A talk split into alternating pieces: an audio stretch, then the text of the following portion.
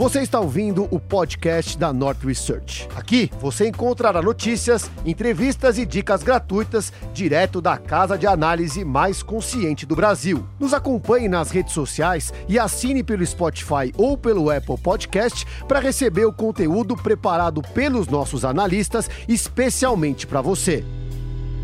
Senhoras e senhores, muito boa tarde. Começando mais uma live especial de quinta-feira. Hoje é dia 28 de janeiro de 2021, dia do aniversário da melhor pessoa do mundo, que é a minha mãe. Um beijo, mãe, que está assistindo a gente lá em casa. Estou aqui para falar sobre um assunto Não, que... um beijo, mãe também, né? Porque disseram que nós somos gêmeos, é então, mãe, um beijo. Opa, aqui, ó, fiz besteira aqui no, no coisa. Mas assim, é, aliás, a minha mãe outro dia comentou, Ricardo, que ela aprendeu sobre small caps com você. O que, que eram small caps, tá bom? Com você nunca. Casa Não. de Ferreira, espeto de pau. Tá. Pessoal, a gente está aqui hoje para falar sobre é, essa história aí é, bizarra, de uma coisa que eu nunca vi na história do mercado financeiro. Nin- Ninguém viu, na verdade, né? Sobre a história aí da manipulação de mercado de algumas ações específicas aí no mercado financeiro é, americano, mas que também aconteceu agora já. Tem um, um- movimento para fazer isso acontecer também no mercado brasileiro. A gente vai falar sobre isso. É, trouxemos aqui duas pessoas que entendem muito sobre o assunto. Primeiro, César, que é nosso anali- sócio analista é, de ações internacionais, né? O analista responsável pelo Nord Global. Tudo bem, César? Boa Tudo tarde. bom? Boa tarde. E trouxe também o Ricardo, que é o nosso especialista em assuntos diversos. Assessor para assuntos aleatórios. É, o Ricardo é um cara que manja muito aí de, também da parte é, regulatória, compliance e tudo mais. Ele vai dar um pouquinho aí também da visão dele sobre principalmente os riscos que a pessoa física pode correr, né? Riscos não só de perder o dinheiro, mas também de eventualmente correr riscos legais, né? De, de, de, de, de alguma forma estar envolvida com alguma manipulação de, é, dos ativos financeiros, tá? Eu estou aqui com o iPad, vocês podem mandar perguntas aqui no chat ao vivo. Eu vou lendo as principais perguntas e vou direcionando aqui para os nossos especialistas, tá bom? O pessoal tá falando que eu e o Ricardo são gêmeos, né? Pessoal, Igualzinho. é, o César tá todo mauricinho de mullets, é verdade. É né? tipo Tesla e Telsa, É, né? exatamente. É mais ou menos essa semelhança. Ô César, eu queria que você começasse explicando pro pessoal de casa, o pessoal mais leigo aí, né? é, o que que tá rolando, o que que aconteceu, qual que é a história da Game... É, Game... Stop. Stop, eu ia falar Game- é, GameStop. Eu pensei em Game Corp, mas aí eu lembrei que essa aí foi outra picaretagem. É, exatamente, GameStop. Então explica pro pessoal de casa o que, que aconteceu com o GameStop e, e- e o que está acontecendo até agora, enfim. O- a- explica a- também, se, se possível, da maneira mais simples, né? é, a, a parte mais técnica de por que, que isso tudo aconteceu. Tá, vamos lá.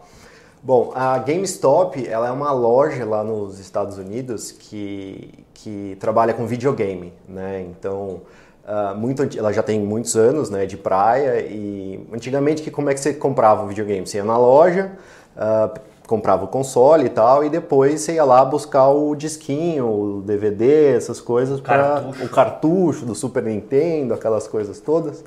É, então, assim, década de 90, começo dos anos 2000, era um modelo de negócio ok, precisava daquilo, né? E, então, eles têm muitas lojas, eles têm praticamente mil lojas nos Estados Unidos. Só que já era um modelo de negócio que vinha, é, não dando errado, mas tendo problemas por conta da digitalização. Né? Hoje em dia, quem tem esses videogames mais novos não precisa comprar mais cartucho. A pessoa vai e faz o download do jogo. É, das duas uma, né? Ou você baixa lá por um Steam da vida, alguma coisa do gênero, ou sei lá, você compra o. Você compra na Amazon. É, É, exatamente. a- a- quem joga videogame geralmente é o cara que compra tudo no e-commerce, né? É.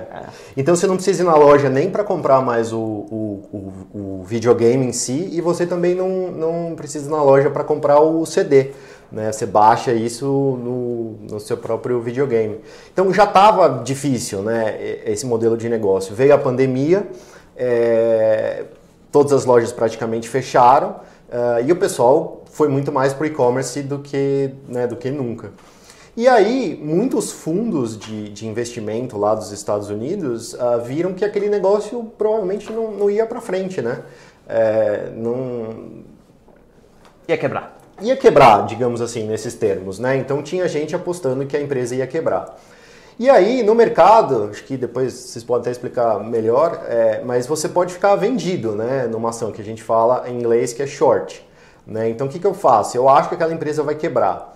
Então eu vou no mercado, pego as ações de outra pessoa que tem aquilo na carteira. Tomo né? um aluguel, né? Faço um aluguel dessas ações. Uh, obviamente eu pago para aquela pessoa uma taxa, é, ela é remunerada por aquilo.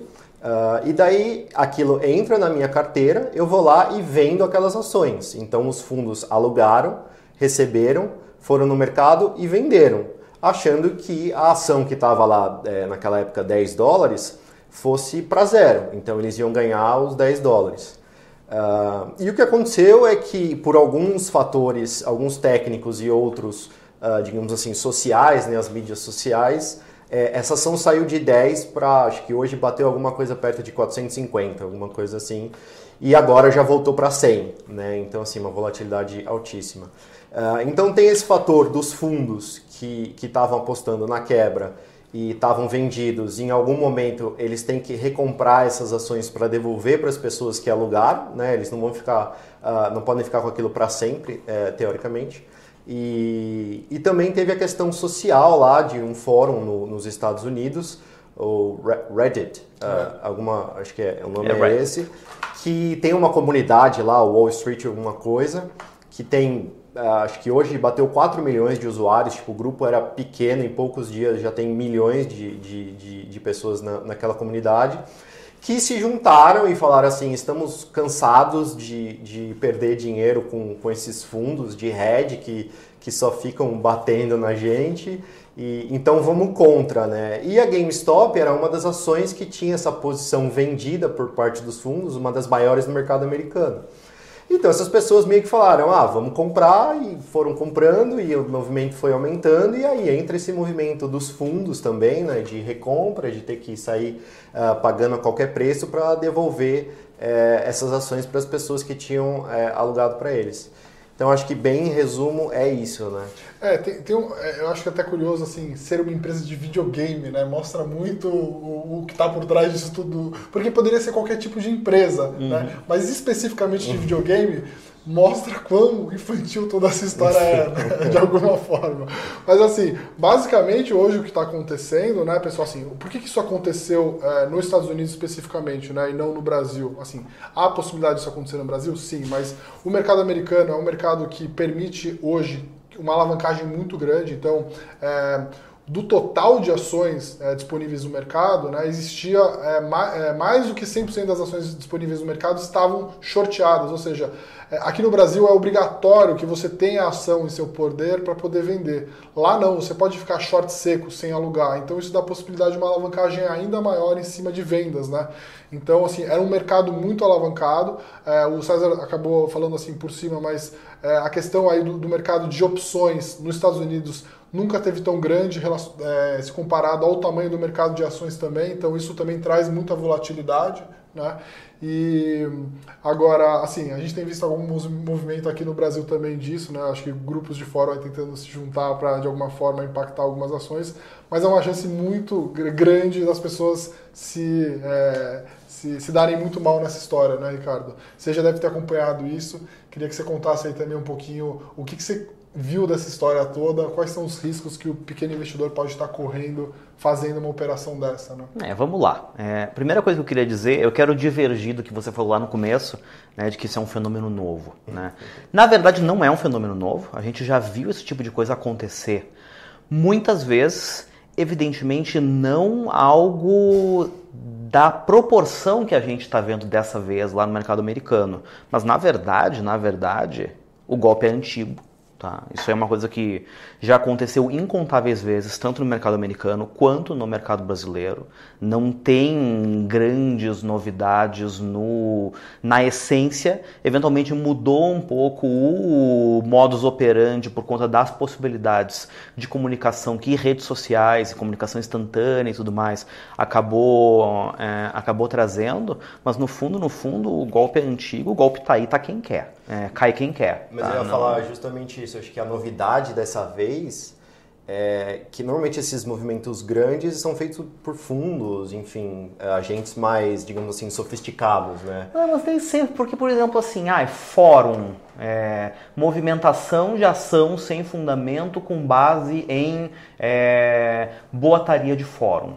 Isso é uma coisa que existe, acho que desde Sim, antes de todos nós estarmos no mercado, inclusive. Tá? Mas acho que o que a mídia tem dado destaque lá fora é que, assim, dessa vez foi, foi foi muito focado em pessoa, o volume de pessoa física fazendo Sim. esse tipo de operação é, foi muito alto, né? Não foi distribuído, sei lá, em poucas pessoas uh, botando Sim. alguém no corner e falando assim, não, você vai estopar essa posição. Não, porque, não, né? verdade, né? E isso especificamente, eu acho que foi possibilitado pelo fato de, enfim, através dessas ferramentas é, e através, é, considerando que, enfim, o número de investidores individuais cresceu de maneira muito drástica, inclusive nos Estados Unidos, que sempre foi um mercado com uma presença muito grande de individuais. Sim, o efeito né? Robin Hood. Mas o tal do efeito Robin Hood foi realmente muito, muito forte.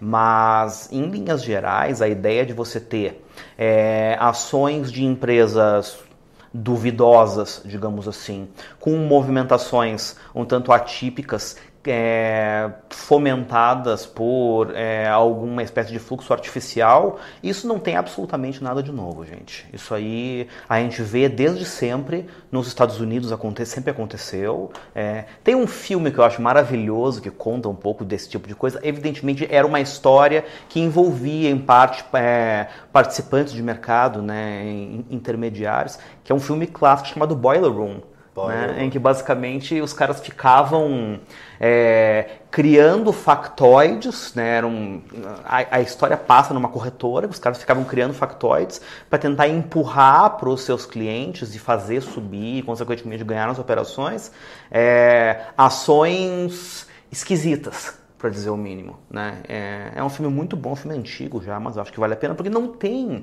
É, eu insisto assim, evidentemente o que a gente vê hoje é uma versão diferente disso por conta de redes sociais, por conta da própria conectividade que a gente tem no mundo atual. No, no Boiler Room era tudo telefone. Né? Mas, mas em essência não é muito diferente. Aquele que tinha um apoio duplo aqui Exatamente. no, no pessoal Exatamente. Para não ficar cansado de ficar com o telefone no ombro o dia todo. Mas nem essência o que a gente está vendo não é tão diferente disso.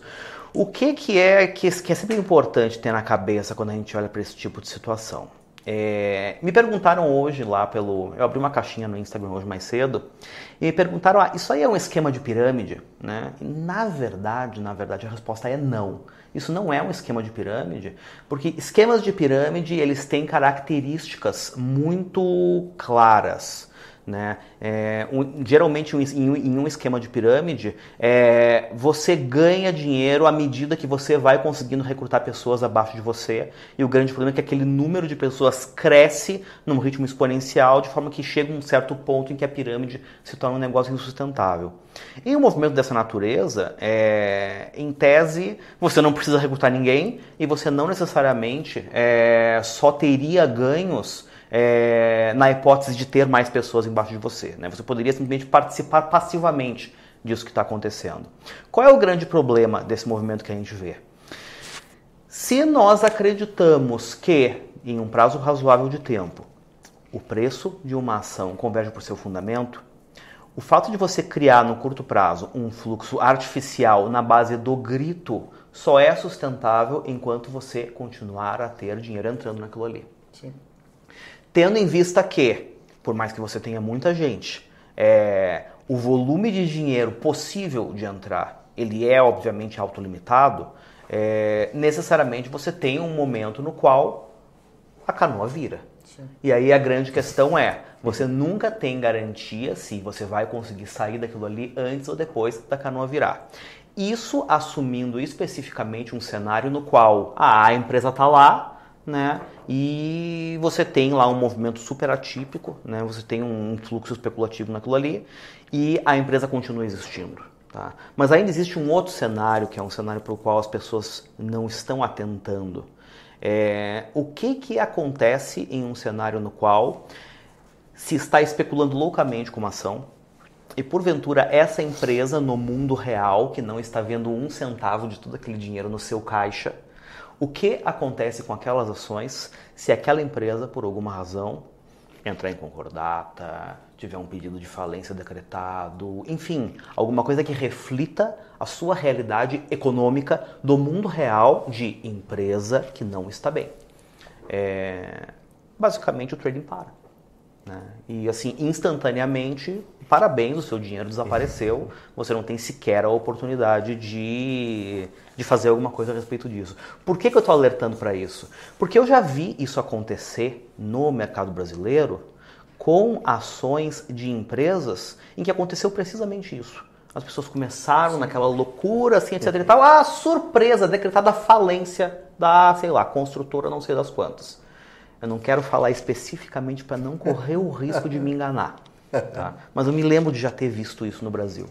É, então, assim, basicamente, é, quando você está tradando ações com base no grito né, dependendo única e exclusivamente de fluxo, a partir do momento que aquele fluxo cessa, ou você tem uma convergência de volta para fundamento, a não ser que você acredite que as pessoas vão indefinidamente pagar 500 mil reais no maré turbo, ou você pode ter uma situação ainda pior, que de repente um belo dia acordar e descobrir que aquela empresa, que você nem sabe direito o que, que faz, mas que você comprou ação porque viu alguma coisa na internet, alguma coisa do gênero, aquela empresa não existe mais e o seu dinheiro desapareceu também. Sim. Então isso é muito perigoso. Sim. Queria falar algumas coisas aqui, eu vou pedir para o César depois mostrar alguns gráficos que ele trouxe para a gente, que são gráficos muito legais. Queria primeiro dizer aqui que teve um pessoal que se sentiu ofendido porque eu falei que o mercado de games era, era infantil. Pessoal, me desculpa quem se sentiu ofendido, tá? Mas assim, se alguém me convencer que o mercado de games não é majorita já majoritariamente infantil, assim, aí, sei lá, eu, eu pinto o cabelo de novo. Falaram que infantil é quem, quem, quem, infantil é quem pinta o cabelo. Ficou, o cara ficou ofendido aqui, né? Então, assim, não, não se ofende não. Ó, núcleo gamer da Nord aqui. É. E você também gosta, Eu né? tenho videogame, é. é. Tá bom, mas assim, Agora, assim, se alguém me convencer que quem joga videogame e que faz fórum para impactar as ações de uma empresa, uhum. para ganhar dos tubarões, assim, não está fazendo algo super infantil, escolheu inclusive uma empresa relacionada a games, aí assim, cara, assim, desculpa. Então, assim, é, vou, vou, vou, vou pode botar a punição aí. A gente conversa daqui é, uma semana, a gente vai ver o que vai acontecer com essa história toda de, de GameStop, tá? Tem um aspecto em relação a essa coisa da GameStop, inclusive, que, que eu acho que é super importante as pessoas terem em mente. Observe o seguinte: se criou toda essa narrativa, né? Que é uma coisa que, do ponto de vista de marketing, é maravilhoso e com certeza o pessoal que começou a construir isso aí sabe disso muito bem. Mas a tal da estratégia do inimigo comum é a coisa mais maravilhosa que existe para é. você construir uma narrativa. Do tipo, somos que é nós. de renda. É. é a gente está fazendo redistribuição de renda agora. Os, é. os, os bilionários ficaram muito ricos. Essa é uma forma de a gente combater o sistema. Vamos redistribuir é. essa. Bom, Não, de, então. de alguma maneira aconteceu por causa das perdas dos fundos que foram bilionários nos Estados Unidos. Houve uma redistribuição lá, né? É, só que meio forçada. Só que muito mais impactados do que os bilionários, na verdade, foram os beneficiários dos fundos de pensão que têm recursos investidos sim, naquilo lá. Sim. Não foram sequer os gestores dos fundos. Não, o gestor nunca Mas o vai ponto, perder. o ponto que eu queria provocar com relação a isso é eu não sei como é que é, eu não sei, eu não sei se essa empresa ela tem capital disperso, se ela tem um acionista controlador, como é que é a estrutura de... É, eu acho que boa parte do float está tá no mercado. Está no mercado. É, Mas do... imagina a seguinte situação, digamos que você tenha, é, digamos que você tenha é, grandes investidores, tubarões lá, ou sei lá, é um negócio que ainda tem uma participação da família fundadora, qualquer coisa do gênero assim é, que ainda tem posição na empresa, conhece a empresa de dentro, sabe que aquilo não que aquilo que está acontecendo na ação não representa a realidade da empresa. Se eu sou acionista dessa Nossa. empresa, eu saio vendendo as minhas próprias ações como se não houvesse então. amanhã e diga, amigos, agora vocês aí no fórum montem um conselho de administração e resolvam esse pepino é, tudo fora. A empresa valia 1,2 bilhões dia 1 de janeiro, ela passou a valer 33 bilhões. Ou seja, é. se o cara tinha 10% da empresa, né, a família, o controlador tinha 10%, né, ele então. tinha 100, 100 milhões de dólares, né, 1. É, 120 milhões de dólares, é, em poucas semanas ele ficou multibilionário. É. Essa participação multiplicou por deixa 28 eu, vezes. Né? Deixa eu contar dois causos, então, é, relacionados a isso. Lá em agosto, é, o Ryan Cohen, ele é ACO da Chewy, que é uma empresa que foi bem sucedida em comércio eletrônico lá nos Estados Unidos começou a comprar as ações da GameStop. E ele. Um proletário, né? É, Representante é, do povo. Um ACO, enfim, que via que o, a empresa precisava de um turnaround, mudar o modelo de negócio, enfim, como ele tinha experiência no campo de e-commerce, ele investiu naquilo. É, ele comprou 12,9% da empresa, é, 9 milhões de ações, pagou 76 milhões de dólares.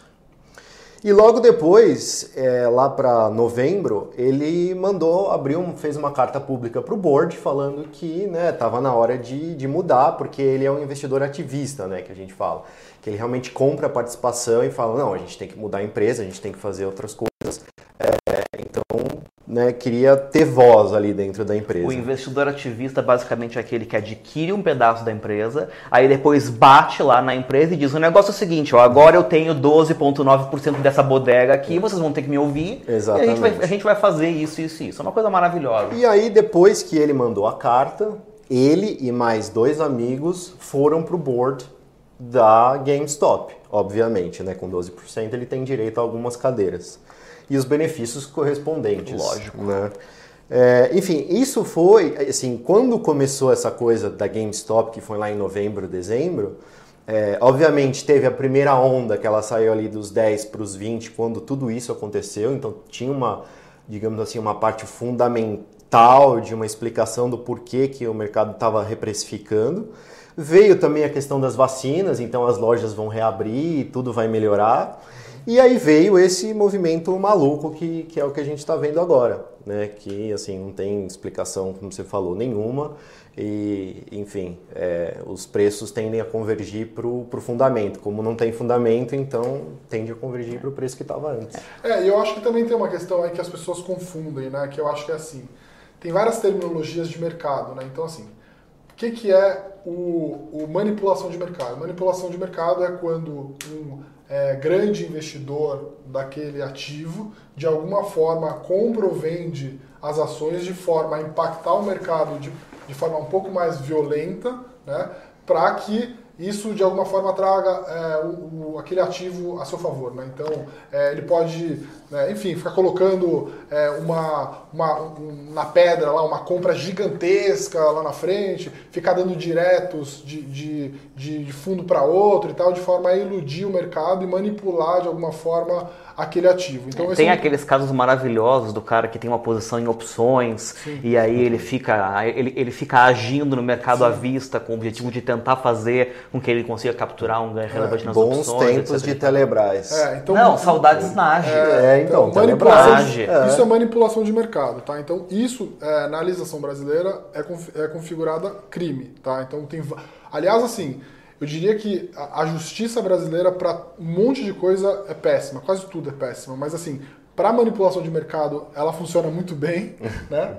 E para principalmente participação de controladores nas empresas, né? Enfim, de alguma forma insider, né? E aí eu vou explicar o que é insider. Insider então assim, imagina que um fundo é um grande acionista, ele sabe de uma informação que vai acontecer na empresa e de alguma forma ele opera é, é, antes disso, né? Para se valer dessa informação. Então pode ser uma pessoa que trabalha na empresa, pode ser um controlador da empresa ou até um grande acionista que teve uma informação privilegiada, isso é um insider, tá?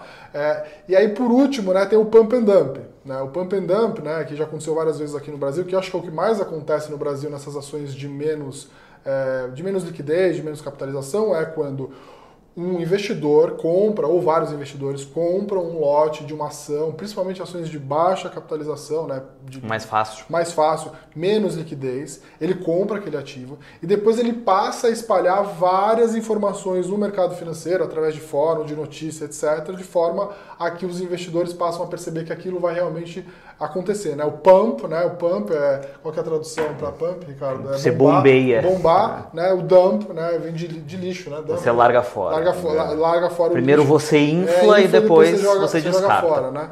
Então, é, você descarta, né? A palavra não é jogar fora o lixo. Não dá, não dá para estocar vento. É, exatamente. Então, assim, e a pirâmide especificamente é quando os os novos investidores servem para pagar os lucros dos investidores que estão lá atrás. Então é um negócio que está sendo construído dentro de que o, o, o dinheiro que entra né, do, dos investidores vá para pagar a remuneração dos outros e o último que sai se ferra. Né? Ou né, se você põe o dinheiro no começo e sai antes, aí você não vai ter nenhum problema, mas enfim, essa é uma coisa que eu também eu tenho batido bastante lá no meu Instagram. Então, só para deixar bem claro isso, porque eu vejo que as pessoas confundem aqui os termos, né? É, acho que tudo é mais ou menos a mesma coisa, mas não é. Né? Então, é, eu acho que o Ricardo podia aqui falar um pouco dessa questão do, do que, que o investidor, pessoa física que eventualmente está se, se animando em, em, entrar num fórum de IRE da vida, de Cogna, sei lá, é, para poder fazer uma coisa, que tipo de, de problema que ele pode encontrar do ponto, tanto do ponto de vista de perder dinheiro quanto regulatório, né? Pode ser, ser considerado de alguma forma é, manipulação de mercado? Um grupo Não sei, realmente não sei. É, acho que a gente precisaria de uma opinião jurídica mais abalizada. E eu acho que em um caso assim, principalmente assim, com participantes tão dispersos, hum. eu acho que seria muito difícil que a gente visse algum tipo de sanção de ordem regulatória. O que a gente sempre pode ter em mente, que as pessoas precisam ter claro na cabeça, é que eventualmente, caso a gente veja alguma coisa muito estranha do ponto de vista de comportamento de ações, é, o que a gente pode ver, na verdade, é algum tipo de algum tipo de intervenção por parte da B3, né? No sentido de assim, olha, tem alguma coisa estranha acontecendo com relação a a liquidez, a comportamento de ações no mercado e até por uma questão de preservação da estabilidade do sistema. Na verdade, a bolsa pode, né, isso aí está dentro é, da. Normalmente eles fazem, né, o, é.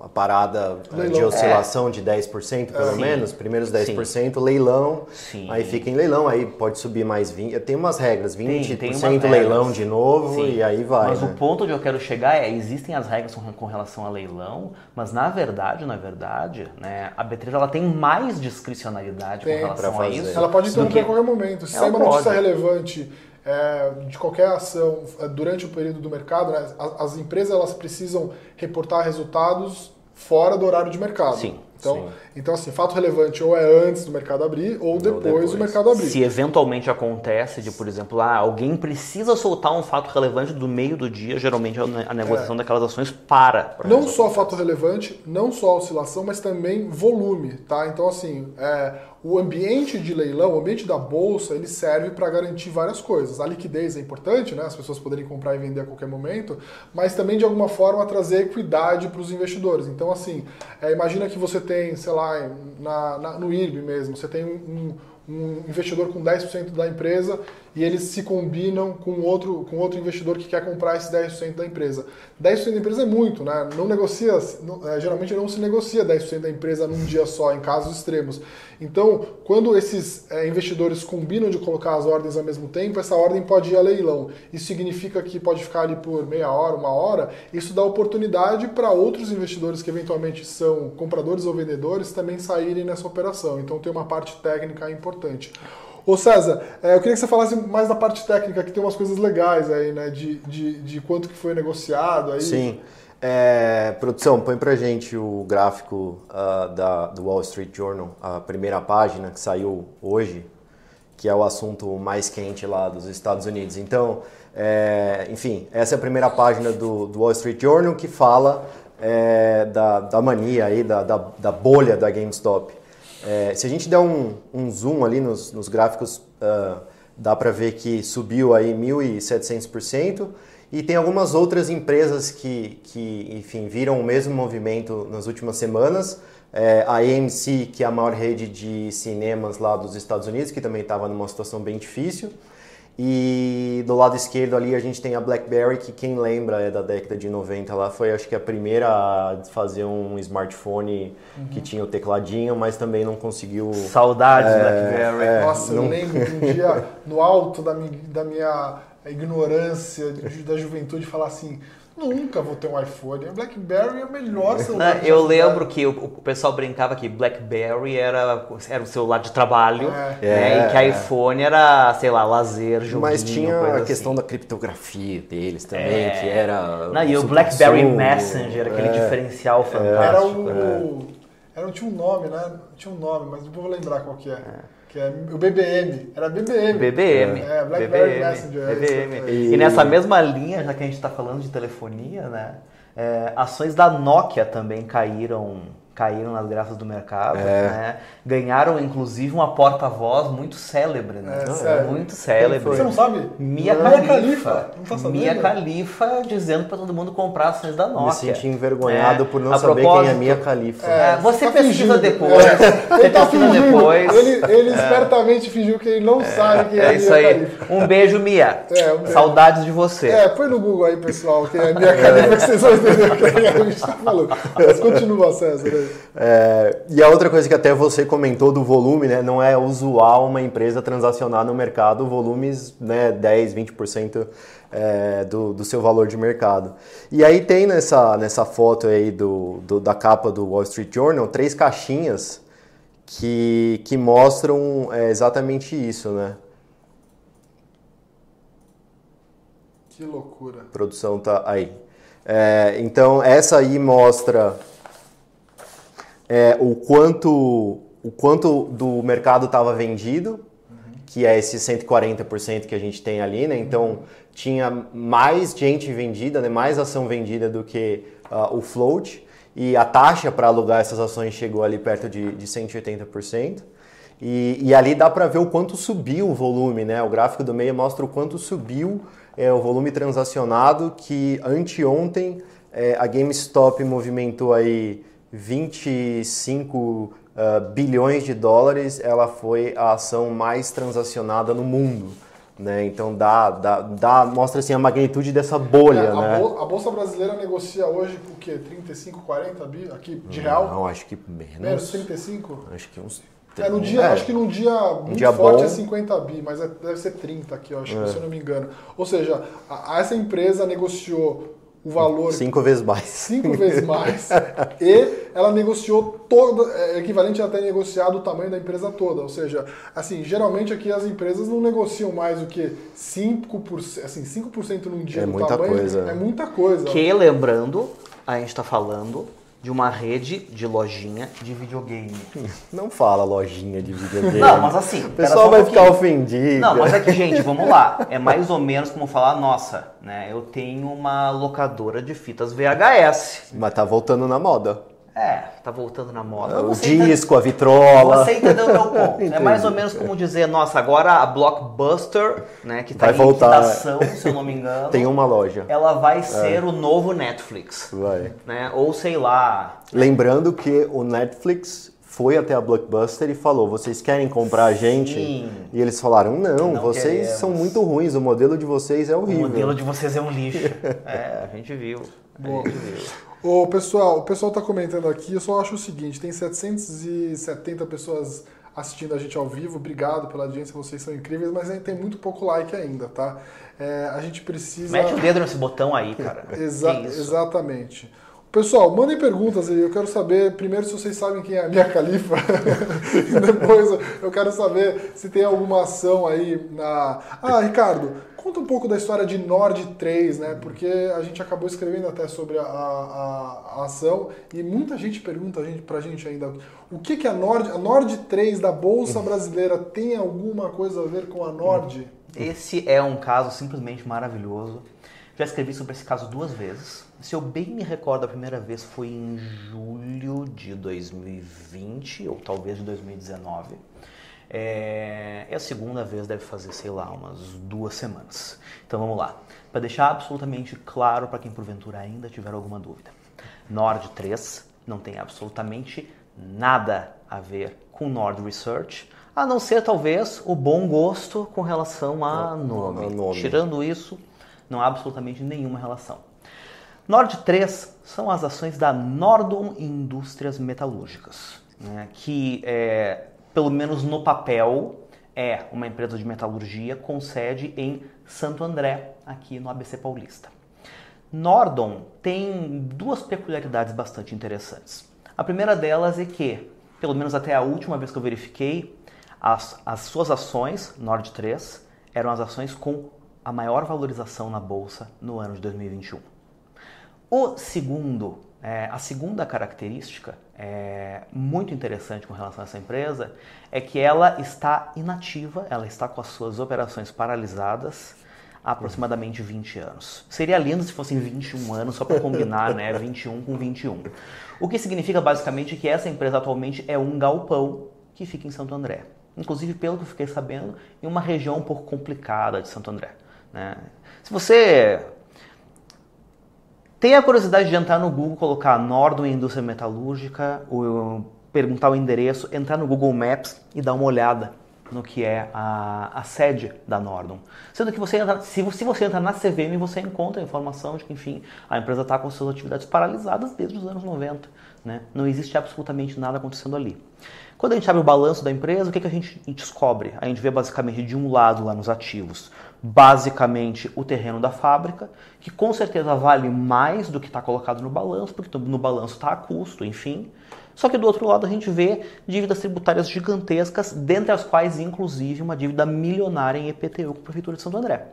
O que muito provavelmente significa que essa empresa vale efetivamente, se fosse liquidada hoje, muito provavelmente valeria menos do que o seu, o seu valor de livro, né, o valor dos seus ativos, e sem sombra de dúvidas, muito menos do que o valor de mercado dela hoje na Bolsa Brasileira. Quando eu estava falando lá, ah, é, se eu sou acionista controlador de uma empresa como a GameStop, né, se houvesse acionista controlador e visse tudo isso acontecer no mercado, a primeira coisa que eu faria seria, cara, tchau, vendi minhas ações, o problema agora é de vocês. Eu me pergunto, por exemplo, é, se essa não é uma possibilidade que já passou pelos controladores da Nordon, porque essa empresa sim ela tem uma, uma relativa concentração do capital é, em um determinado grupo de acionistas, que enfim é família e tudo mais. É, a questão concreta que existe ali é a não ser que exista alguma coisa absolutamente extraordinária a respeito dessa empresa, é que eu não sei, que você não sabe, do, é, sei lá, terreno, encontraram petróleo é. em Santo André, é bem embaixo da fábrica, alguma coisa do gênero. É, muito provavelmente aquilo ali não vale o que está em bolsa. Mas eu tenho a mais absoluta certeza que as pessoas que estão comprando não estão comprando porque acreditam que tem petróleo embaixo da fábrica. E talvez essa seja a questão fundamental. A gente acompanha aqui na Nord, né? Eu, principalmente por conta do Nord Deep Value, eu acompanho casos de reestruturação. Né? Existem situações nas quais a gente olha para uma empresa e diz: olha, se é essa empresa, considerando o plano de reestruturação que ela tem, se as coisas derem certo, ela tem que valer mais do que ela está aí hoje. Tá? Agora, quando você tem uma empresa que está em uma situação crítica, não tem plano concreto absolutamente nenhum e as ações é, simplesmente sobem astronomicamente, como se, sei lá, é, sei lá, a empresa é a nova Tesla ou qualquer outra bobagem do gênero, é, sem sombra de dúvidas, esse é um movimento que não se sustenta ao longo do tempo. Insisto, você pode eventualmente ver um maluco pagando 500 mil reais para comprar um Maré Turbo. Sim. Mas isso não significa que o preço normal de mercado de um Maré Turbo dali para frente vai se manter em 500 mil reais. É, eu, lembro de uma história, né? Quando, quando eu comecei lá no mercado em 2005, 2006, né? É, tinha os fóruns, né? Os fóruns é o que acontece hoje de maneira, de alguma forma, Hoje tem os aplicativos e tal, mas basicamente antes tinha um fórum, que era um site da internet, que todo mundo entrava. Continua tendo. E as empresas e, e os, os, pequenos investidores usavam aquilo muito para se informar das empresas, porque havia muito pouca informação no final das contas disponível na internet. Os sites das empresas eram ruins, não tinha os, demonstra eh, os demonstrativos financeiros, você não tinha. Eh, enfim, ninguém falava sobre empresa, nem investidores, nem nada, né? E aí eu lembro de uma história muito boa, porque assim, eu entrava nos fóruns, eu tentava entender, estudar. E aí, eu não vou falar qual a empresa, né? Mas assim, eu vi lá um fórum que tava bombando e tal, não sei o quê. E tinha um, e assim, o fórum, o fórum todo dia tinha muita mensagem e tal. E eu fui lá e comprei uma empresa desse, é, desse fórum, né? E aí, falei, nossa, mas parece muito né, barata. Se acontecer isso, vai subir mesmo e tal, não sei o quê, né? E aí eu lembro que eu fui num evento, né, com os investidores. Eu trabalhava numa corretora e tal. E eu fui num evento com os investidores, né? E aí eu, eu era muito jovem, né? Tava dois, um ano, dois anos no mercado financeiro. Mas você ainda é muito jovem, Renatinho. Mas assim, quanto mais jovem, mais é, menos humilde você é, né? Então assim, eu já achava que eu manjava tudo, né? E aí eu falei para um cara que era nosso cliente lá, o cliente, cara que tinha investido na bolsa desde a década de 80, né? Ele falava assim, quais ações que você mais gosta, né? Eu falei, ó, oh, eu gosto de Itaú, eu gosto disso aqui, ó, e tem uma açãozinha aí que eu, que eu tô comprando que eu acho que tem um potencial gigantesco Merposa. De, de, de comprar. Que é, é um a mer... próxima belezinha. É a próxima belezinha. Eu comprei um pouquinho, né? Ele falou, qual é a ação? Aí eu falei, qual que é? Ele falou assim, Ai, meu Deus do céu, eu tenho essa ação há uns 10 anos. Foram vocês que deram uma saída para mim? Graças a Deus. O cara tinha essa ação há uns 10 anos, o papel negociava assim 100, 200, 300 ações. Começou a rolar esse pump and dump, um monte de gente começou a comprar.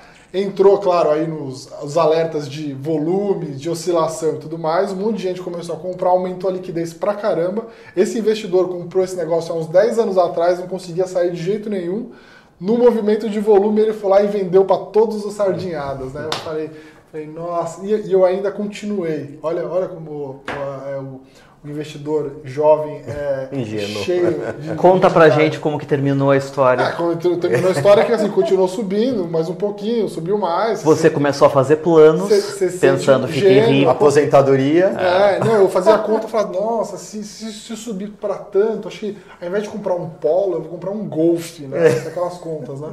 Aí o que aconteceu é que virou pó, né? É o famoso merposa, né? Põe um Google que é significa assim, é. Eu tenho certeza que nesse momento tem gente procurando, na verdade, no home broker a tal da é. Merposa. É, é. Merposa 4. É, Merp 4. Merp 4. É.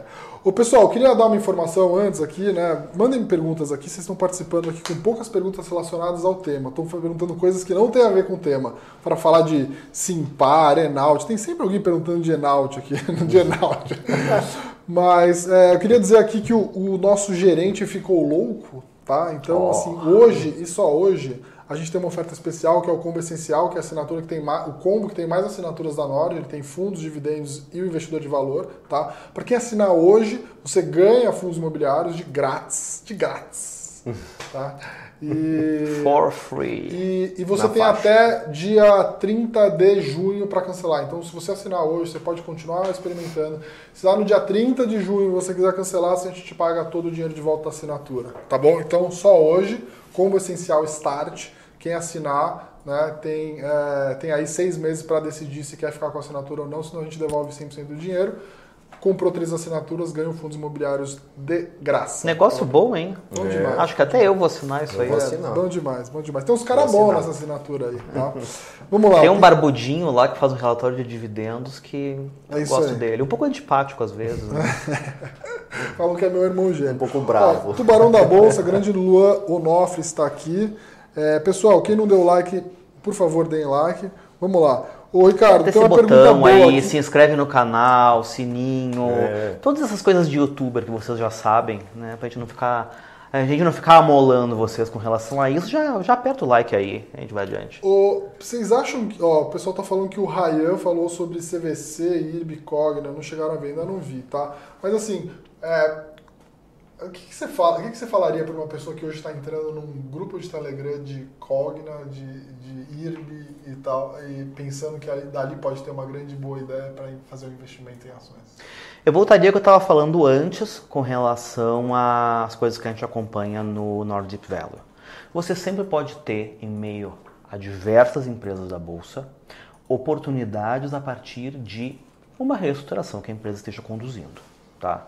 Né? Olhando para esses casos especificamente, CVC, IRB, Cogna, digo para você com tranquilidade, eu já olhei os três casos. Todas elas estão em situações complicadas. Né? Todas elas é. estão em situações complicadas, todas elas estão tentando buscar soluções para suas situações complicadas, cada uma à sua maneira, cada uma com a sua chance de com a sua chance de sucesso, tá? Mas a questão chave que eu levantaria para quem está entrando em alguma coisa assim, em primeiro lugar eu diria, ai, não entre. Mas eu sei que dizer para vocês, ai, não entra. Não vai resolver nada. Não vai adiantar nada, tá? Eu sei, eu sei. Eu sou humano também, eu sei como é que é. O que eu diria para vocês é, tenham muito cuidado com essa coisa de ai, a gente vai fazer as ações subirem no grito. Não, não, não dá para fazer ações subirem de maneira consistente no grito. Você pode eventualmente fazer uma onda, você pode fazer uma marolinha, né? Eu tenho um pouco de medo de falar esse negócio de marolinha, porque isso traz lembranças ruins. Mas vocês entenderam o que eu quero dizer.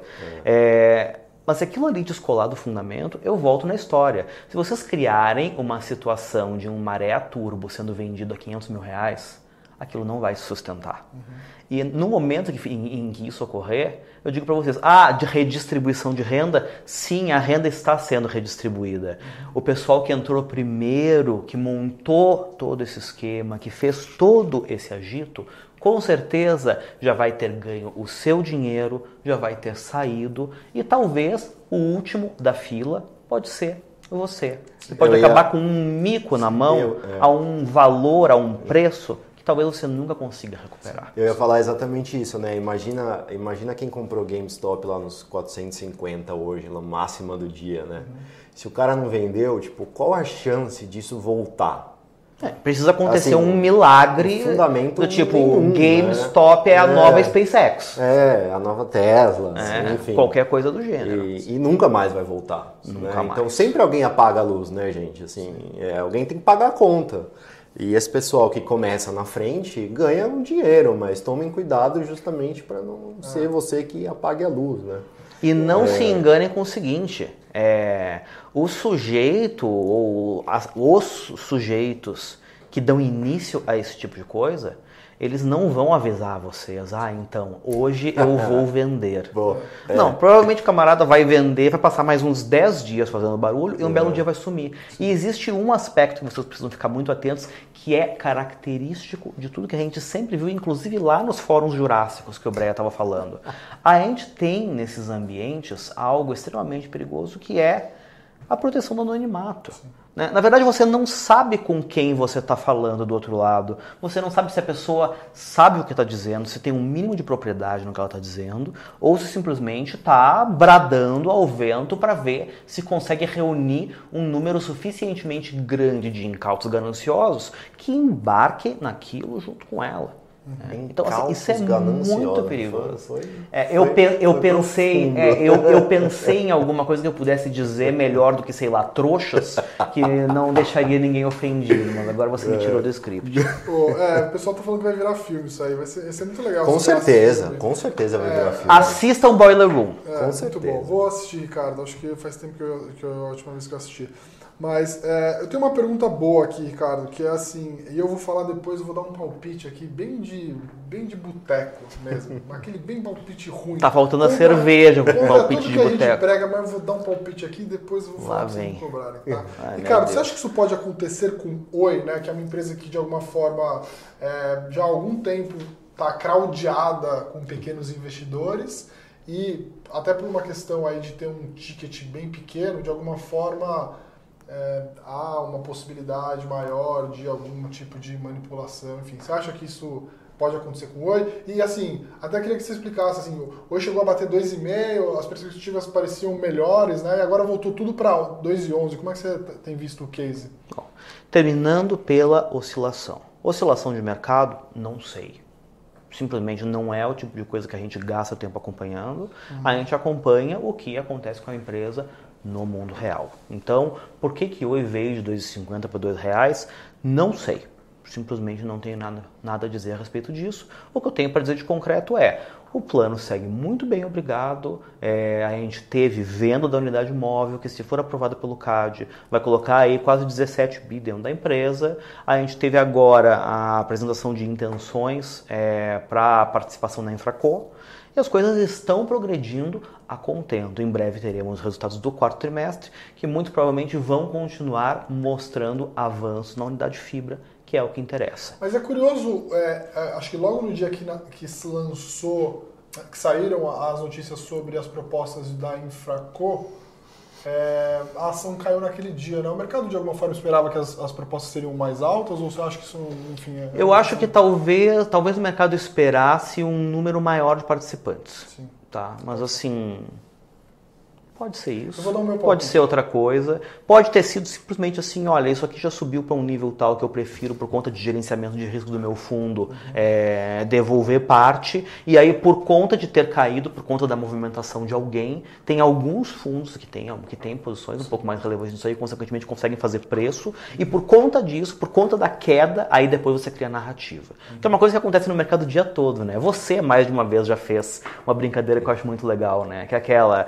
Todo mundo perguntando, ah, por que, que o Ibovespa tá caindo? Aí você liga, alô, Ibovespa, por que, que você caiu hoje? né? É sempre a explicação ex post, vem aquelas baboseiras do tipo, ah, Subiu com o resultado, é, ficou de lado porque o, o, o Biden falou isso e, e, recuperou no final do, do, do, dia porque o Bolsonaro fez uma declaração.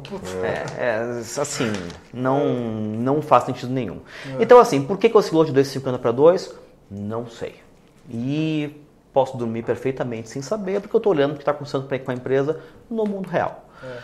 Especificamente, ah, isso poderia acontecer com o Oi?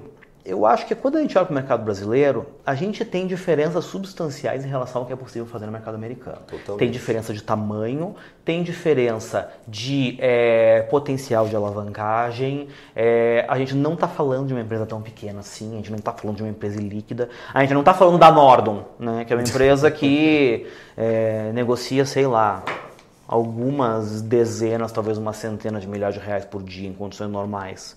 Né? Oi, querendo ou não, é uma empresa maior, é uma empresa mais líquida, tem muito mais ações em circulação. Eu acho que não é uma coisa tão fácil. Mas, principalmente, a questão mais importante aqui é, na hipótese de algo assim acontecer, isso tem algum impacto na empresa no mundo real? Absolutamente não. Tá. Isso aí, assim, é o pessoal faz brincando de videogame, né? Mais uma referência lá, GameStop. As ações na bolsa no mundo real. Sim. É, a Daphne está perguntando por que estão vendendo a maioria do seu negócio, se o novo plano de negócio não era fibra ótica. A Daphne está perguntando. Você entendeu a pergunta? Ela tá falando, por que, que eles estão vendendo se o maior negócio da Oi é fibra ótica? Mas eles estão vendendo metade só. É, é? Eles estão vendendo uma é. participação, eles estão vendendo uma participação na Infraco, que é a unidade de negócios que eles criam a partir da cisão da parte de infraestrutura de rede. Tá? Por que, que eles vendem isso? Por que, que eles estão é, é, ofertando isso aí? Em primeiro lugar, porque para fomentar o crescimento disso aí você precisa de mais dinheiro do que eles têm. Uhum. Tá? É basicamente por isso. Legal. Tá bom. Ó, vou falar uma coisa bem de, de bar mesmo. Assim, é a última chance de comprar o a dois reais, cara. Assim, meu feeling, tô comprando mais. A dois reais é a última chance. Cara, não sei se você vai me matar por ter falado isso, mas dois, tava torcendo pra vir pra dois reais. Né? O que, que, eu posso dizer? A carteira é sua, o risco é você bem entender. É a última é. chance, é a última chance. Meu feeling, tá, pessoal? Feeling, feeling. Tá. feeling. É, Você é bem vou, bar. Eu vou fazer um. É sentimento. Não levem ele a sério, não, tá? Eu vou, eu vou fazer aquele disclaimer de picareta. Isso eu não sou analista de investimentos, isso não é uma recomendação. Uhum. É, as, as recomendações aqui refletem única exclusivamente a minha opinião. Rentabilidade passada não é garantia de rentabilidade é. futura. Mas, olha, vai pá esse negócio. É... é, do tipo assim, ah, passa tudo pra cá, mas assim, ó, isso aqui não é um assalto, tá? Uhum. É, se ele passar tudo pra cá e tá fazendo isso voluntariamente, não é porque eu tô apontando uma arma pra ele. Eu vi um meme ontem que o, o bandido chega com uma, fingindo que tá com uma arma e o, e o segurança da, da, da loja finge que tá com uma arma também e rende o cara só no Brasil, né? O cara assalta fingindo que tá com uma arma e depois o cara vai lá. É tipo isso, né? Bom, pessoal, é, muito bem. Temos mais sete minutos aqui. É, acho que dá tempo de, de, de fazer mais uma, uh, umas perguntas. Mandem aqui, por favor. Estamos com 888 pessoas ao vivo assistindo a gente. Muitíssimo obrigado. Quantos likes? Ah, não atualizei aqui, mas quantos likes tem aí, produção? 480. Ah, gente, ah, pelo amor de Deus, vai. Aperta aí, gente. É, vocês só dão like quando eu faço sorteio, tá bom? Então é. eu vou é. sortear aqui, tá? Vou sortear aqui uma outra garrafinha, tá? Outra garrafinha da Nori. Não vai ser a minha, né? Mas vou sortear uma. Olha, eu acho que se você disser que você está sorteando a sua, provavelmente Nossa, vai ter mais like. Vai ter mais. Mas só, né? vou, só vou sortear se bater, então 480, se bater 600 likes, aí eu sorteio. Depois que eu vi, depois que eu vi aquela história que tem uma menina que está vendendo água de banho, imagina, imagina se você resolver sortear a sua garrafa. Ai, ai, água de banho. Essa garrafa é velha de guerra. Onde vamos parar? É, o... E para sortear é importante que tem que estar tá inscrito no canal. Não adianta querer vir aqui é... de Free Rider achar que vai ganhar. É tem que estar tá inscrito no canal. Então se não está inscrito, se inscreve ali e também aproveita ativa o sininho para sempre ficar sabendo é, quando nós aí, publicarmos. Tem que comentar no chat, tem que comentar com a gente, tem que comentar aqui no chat para a gente fazer o. Uh, é isso, né, produção? E a gente não é tonto, a gente vê quem realmente está inscrito. Uhum. É isso aí. De bobo só a cara e o jeito de falar. Aumentou bastante o número de inscritos no canal, ainda bem, tá? A gente precisa chegar nos 100 mil aqui o mais rápido possível. Beleza? A gente quer a plaquinha. É, vamos ver aqui. Everson, tem uma pergunta acho que boa. Se o preço dessas ações sobem artificialmente e o mercado tende a voltar a ação ao preço justo, não seria o caso de entrar vendido nessas ações infladas?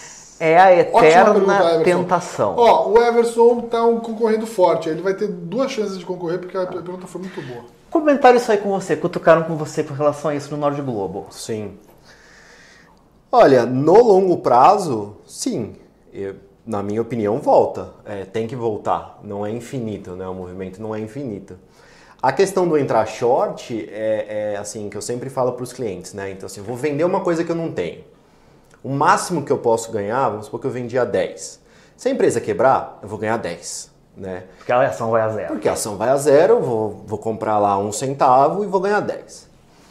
Se você vende e entra num movimento desse de 10 para 450, se você não se zera no meio do caminho, teoricamente, se continuar subindo, a sua perda potencial é infinita Exatamente. né? Então, por isso que assim, é, eu, eu não vejo uma simetria muito boa nessa coisa de short. Eu não, não, não gosto muito, não. Eu recebi hoje lá no meu Instagram também. A propósito, quem não estiver me seguindo, me siga no Instagram. É. Tá bem divertido. Vamos botar aqui os Instagrams então? o- coloca os? Instagrams aí, Põe do. César. Ó, pra quem não conhece o César ainda, que é o nosso analista sócio aqui responsável pela Nord Global, que é ações internacionais, segue, segue aí, tá o César, tá certo aí? O César Crivelli no, no, no Instagram. Crivelli.césar. É, Exatamente. Não confundam com Frank.aguiar, apesar do cabelo. o analista dos teclados. e, e o Ricardo, bom, todo mundo já conhece, né? Dividendos, Small Caps, Deep Value. É, e eu tô agora responsável pela Nord é, Wealth, que é uma consultoria, né? onde A gente faz consultoria personalizada para os clientes. É, ou seja, a gente dá as, as recomendações baseadas, baseadas no perfil de cada um dos clientes, né? Mas o que eu ia dizer com relação ao Instagram era, me provocaram hoje à tarde na caixinha que eu abri também. Ah, short é tão especulativo quanto long. Ah, não. Basicamente por quê? Em primeiro lugar, tem essa questão que o César acabou de colocar, que eu, na verdade, respondi de uma maneira, de uma maneira mais resumida lá, que ah, os payoff, os payoff potenciais são diferentes. Quando você está é, long em alguma coisa, o máximo que você pode perder é o quanto você investiu. E, por sua vez, o limite do quanto você pode ganhar, em teoria, ele é infinito. É o contrário do short. Né? O short é exatamente o contrário. O máximo que você pode ganhar é 100%, que é aí você comprou a ação a 10, a empresa quebrou, as ações valem zero, aí você compra lá a 1 centavo, ganhou 9,99. Esse é o máximo que você pode ganhar. Ao ponto que o quanto você pode perder é absolutamente ilimitado, porque a empresa, se, se caso ela, ela estivesse long, ela teria, poderia teoricamente se valorizar indefinidamente.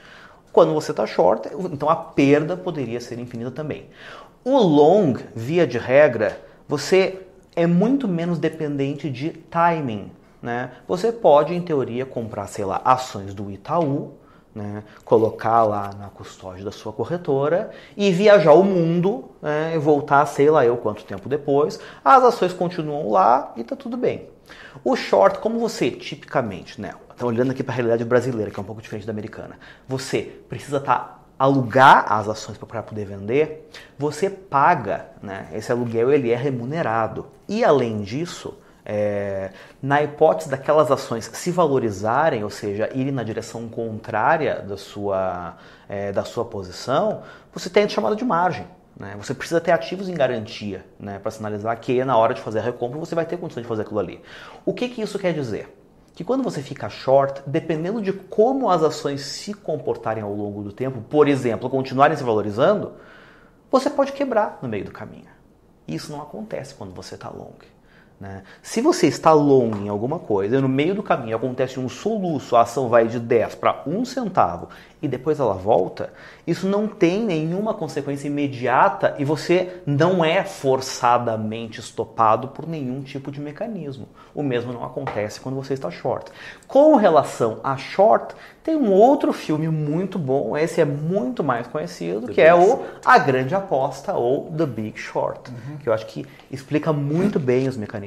Inclusive, se eu bem me recordo, no filme, é, o racional do cara ele estava certo e eventualmente as ações caíram. Só que ele no meio do caminho tomou um squeeze, perdeu dinheiro, É, etc. E que é aquela expressão, né, César? Como é que ele fala? Você pode. é, como é que é? Você, o, o- você, você precisa se manter. é, como é que fala? Solvente por mais Solvente, tempo é, do, do, que... que você- do que o mercado pode continuar racional. né? É, exatamente. é.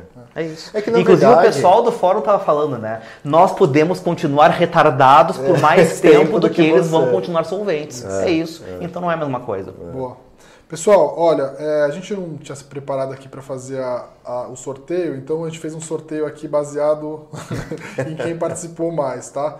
E, mas na próxima vez eu prometo sortear ou pela melhor pergunta ou fazer um sorteio, sorteio aleatório mesmo, né? Pegar Tem que fazer as auditoria desse sorteio aí. É, ó, Não a legal, produção, a produção aqui, eu acho que fez um critério bastante justo, muito justo, eu achei, tá?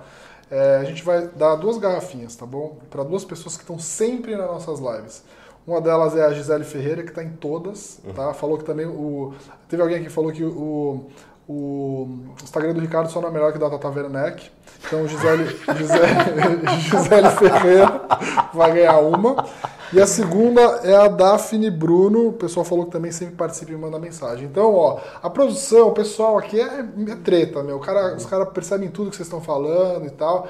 Então, assim, quem começar a participar mais tem mais chances de, tem de- mais chances de ganhar a garrafinha. Então, Não, e detalhes, são duas figurinhas tão carimbadas que eu sei, eu sei exatamente quem são. você sabe até a foto. né? Aham. Tá. Então, Gisele e Daphne, por favor, mandem um e-mail para contato.nordresearch.com.br. A gente vai providenciar as garrafinhas para você, tá? Obrigado a vocês por sempre nos acompanharem. Um beijo pra vocês. O pessoal tá falando- pelo Gustavo-. O Gustavo tá falando que a CVM precisa investigar esse sorteio. É verdade, é verdade. Eu gostei. Assim, hoje não vai ser auditado, pessoal, infelizmente, tá? Mas a produção aqui, o pessoal é muito justo. Falou, A ironia é tão grande que é capaz da CVM auditar esse sorteio antes de ver o que está acontecendo dentro dos fóruns.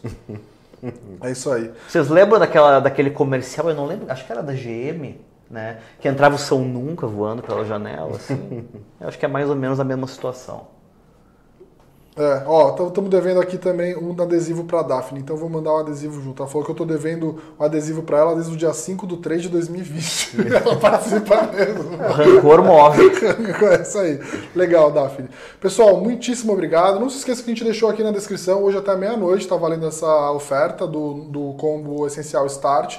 Tem aqui em cima, aqui em cima, Lá. aqui em cima Lá. o, o QR Code. Então é só escanear. É, assinou hoje, só até hoje. Você pode cancelar até dia 31 do 6 e ganha de, ganha de graça o nosso Norte Fundos Imobiliários. Muito obrigado, pessoal. É, até a próxima quinta-feira com mais uma live especial. Um abraço e boa semana para todo mundo. Tchau.